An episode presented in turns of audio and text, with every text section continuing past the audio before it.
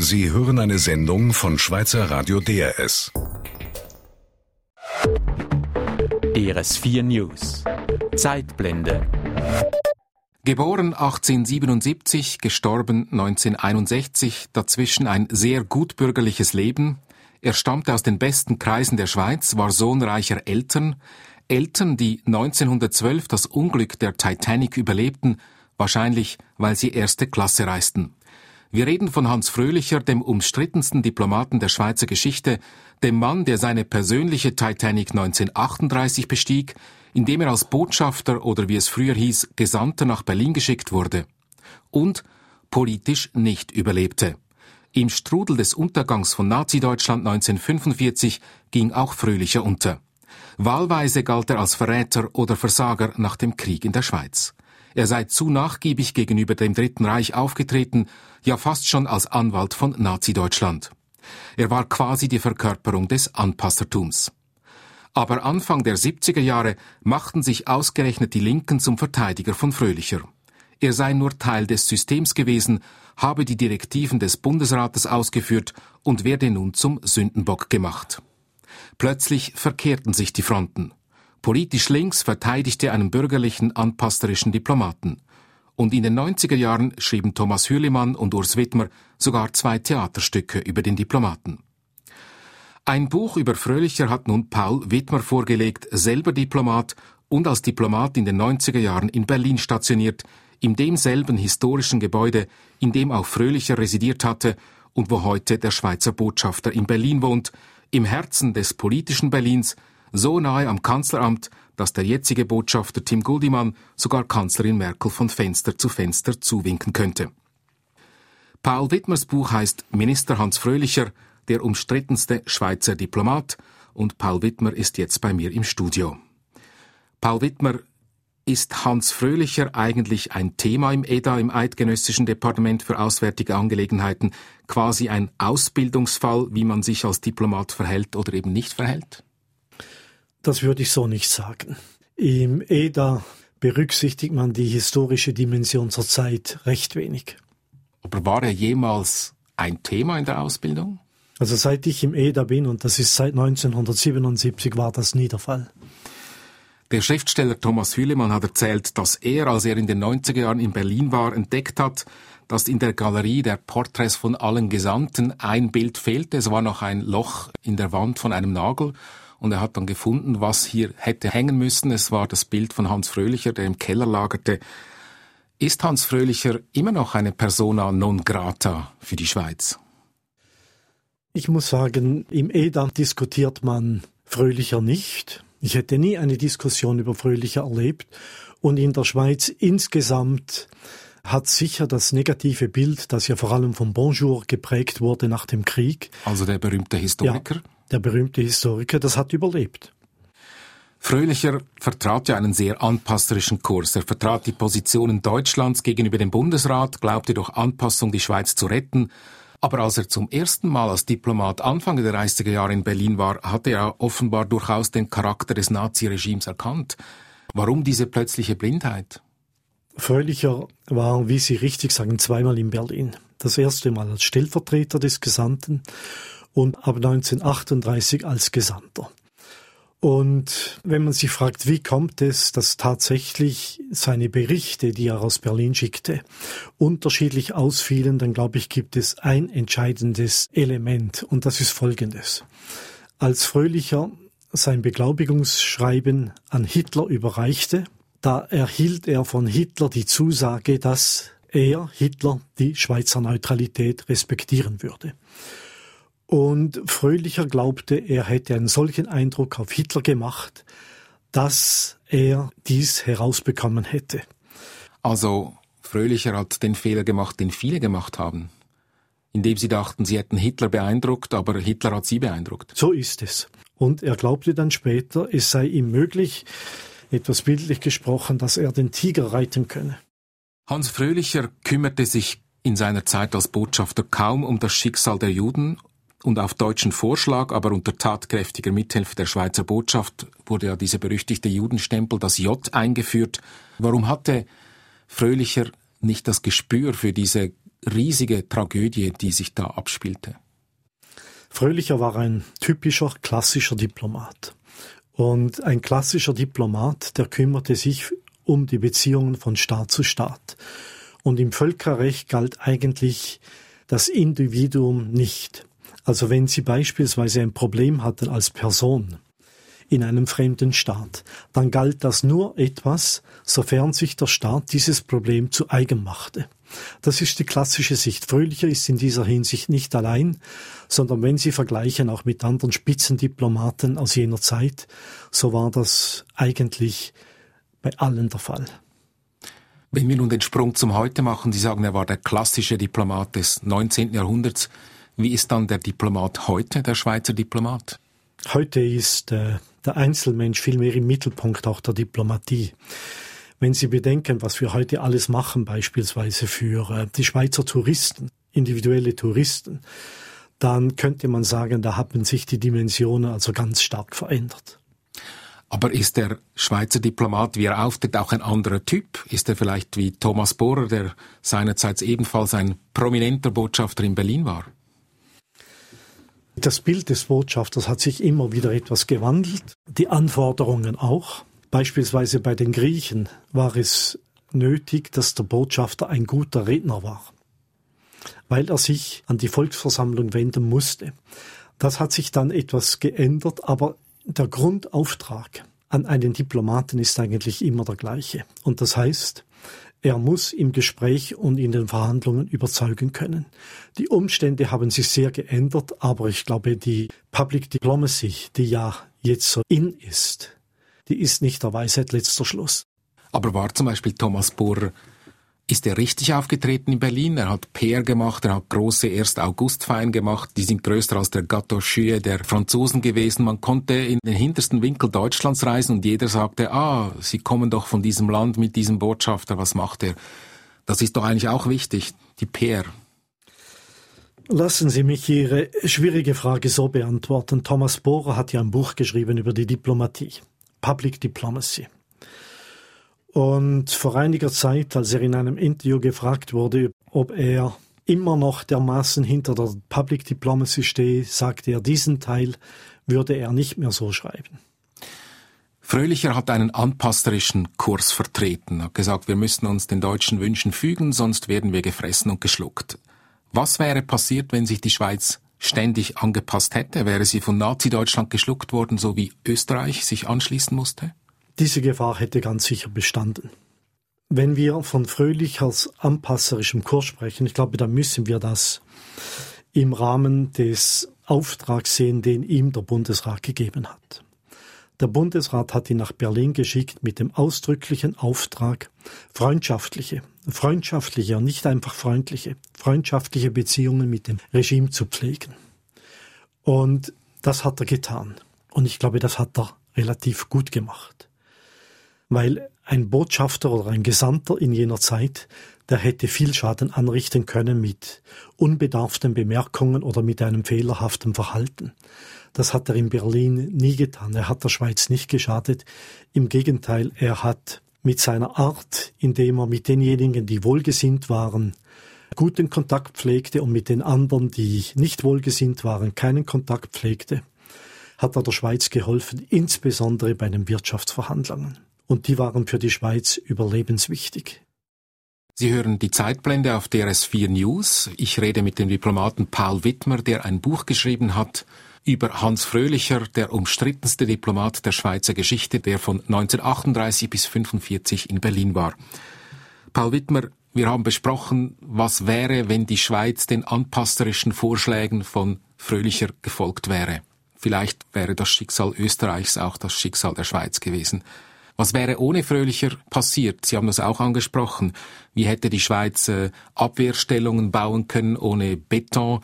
Wie hätte die Schweiz überspitzt gesagt deutsche Flugzeuge abschießen können bei den Luftverletzungen, wenn sie nicht deutsche Flugzeuge gekauft hätten von den Nazis? Schauen Sie, der Vorgänger von Fröhlicher, das war Paul Dinischer, ein entschiedener Nazi-Gegner. Und das wusste man, dass er Nazi-Gegner war in Bern. Und bald wusste man es auch in Berlin. Und in Berlin empfing man ihn gar nicht mehr auf höheren Stufen, sondern nur noch auf den untersten Stufen. Und in der Schweiz, das war in den 30er Jahren, also noch nicht in der allerschlimmsten Zeit 1940, in der Schweiz sagte man ja, was nützt uns ein solcher Diplomat in Berlin, der keinen Zugang hat? In der Presse kritisierte man ihn, in der Wirtschaft kritisierte man ihn, in der Politik. Und so sah sich Bundesrat Motta gezwungen, Dinischer, obwohl er nicht wollte, zu versetzen, gerade bevor die wichtigen Wirtschaftsverhandlungen anfingen.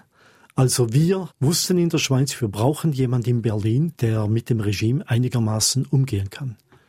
Das heißt also, es ist eine Binsenwahrheit, aber die Wahrheit ist weder schwarz noch weiß, sondern etwas dazwischen. Aber das wollte man in der Schweiz nach dem Krieg nicht sehen und vielleicht auch heute noch nicht. Und die Verkörperung des Widerstandswillens, das war ja General Guisan. Sein Bild hing in den 70er Jahren fast in jedem Wohnzimmer und in jedem Restaurant. Hier nun ein Ausschnitt aus seiner Rede vom 1. August 1940. Damals in dieser kritischen Situation sprach der General folgendermaßen. 1. August 1291, 1. August 1940. Zwei Daten, Machsteine unserer Geschichte, die beide durch die Arglist der Zeit gekennzeichnet sind, heute wie damals. An der Schwelle eines entscheidenden Jahres verpflichte ich euch auf die Parole, denkt und handelt als Schweizer. Erschüttert von den Berichten, die uns die Zeugen der jüngsten Kämpfe unterbringen, fragen sich viele, können wir überhaupt Widerstand leisten? Schon die Frage ist eines Schweizers und erst recht eines Soldaten unwürdig. Achtung findet nur der, der sich verteidigen will und sich zu verteidigen weiß. Jeder von euch wird durch seine Haltung durch seine Entschlusskraft seiner Umgebung ein Ansporn sein. Am ersten Mobilisationstag haben auch wir geschworen, bis zum Tode unsere Fahne und unsere Heimat zu verteidigen. Soldaten, Kameraden, wir sind dieses Seides nicht entbunden. Wir erneuern ihn an diesem 1. August und wir beten zu Gott, dass er ewig dauern möge. Das waren ja markige Worte und wahrscheinlich auch ganz wichtige Worte für die Schweiz. Vielleicht war General Guison wichtiger, nicht so wichtig als General, aber als Widerstandsfigur. Aber wenn man das historisch genauer anschaut, dann hat ja auch Guison anpasserische Züge gezeigt. Hans Fröhlicher hat die sogenannte Vorzensur vorgeschlagen, also dass Zeitungen zensuriert werden sollen. Aber genau das Gleiche wollte ja auch General Guison. Ich glaube, Sie haben vorher etwas ganz Richtiges gesagt. Ich meine, die Geschichte ist im Allgemeinen grau in grau. Und so war es auch in unseren Beziehungen zu Nazi-Deutschland. Gisson ist eine große Gestalt und ich bin der Letzte, der irgendetwas daran kratzen möchte. Aber selbst Gisson hatte in den gefährlichen Sommermonaten des Jahres 1940 Sachen gemacht, die, wenn das Publikum es gewusst hätte, vielleicht ihm sehr geschadet hätten. Gisser wollte nämlich einen Sondergesandten zu Hitler entsenden.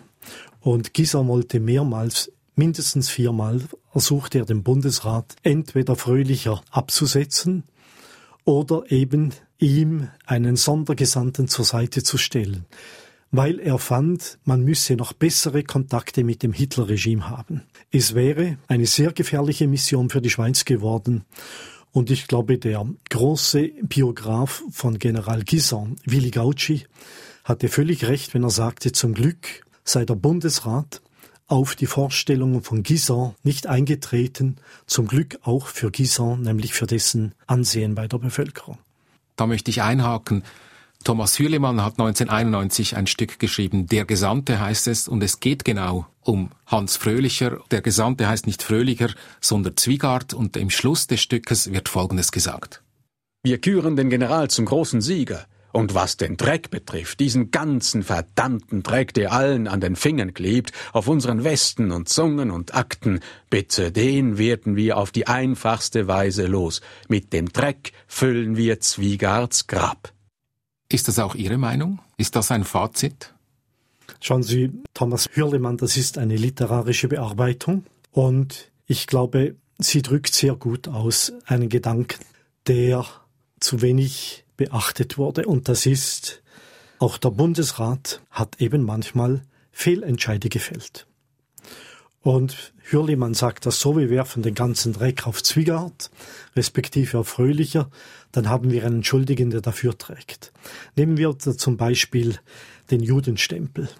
Beim Judenstempel, da wird ja im Allgemeinen in der Schweiz der Direktor der Bundespolizei Rothmund im höchsten Maß dafür verantwortlich gemacht. Rothmund aber, der eigentlich den Judenstempel nicht wollte, sondern der wollte allgemein das Visum eingeführt für alle Deutschen.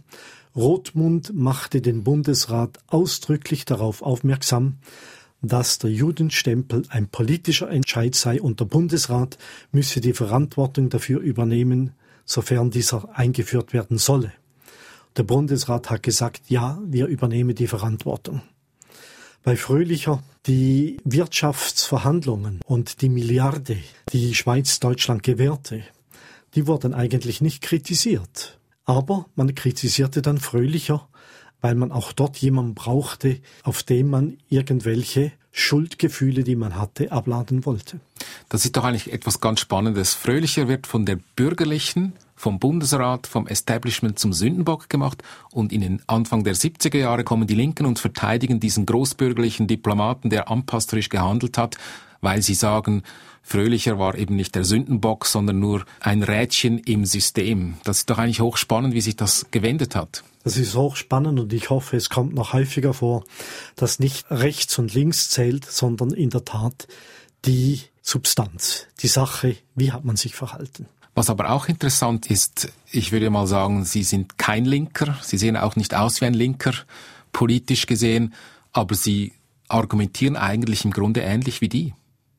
Ich habe mich nie gefragt, ob ich wie ein Linker diskutiere oder wie ein Rechter, sondern mir ging es in der Tat um die Sache, um Gerechtigkeit, auch um das Verhalten von Diplomaten. Denn der Anstoß zu meinen Überlegungen war eigentlich meine Ernennung zum Postenchef in Berlin.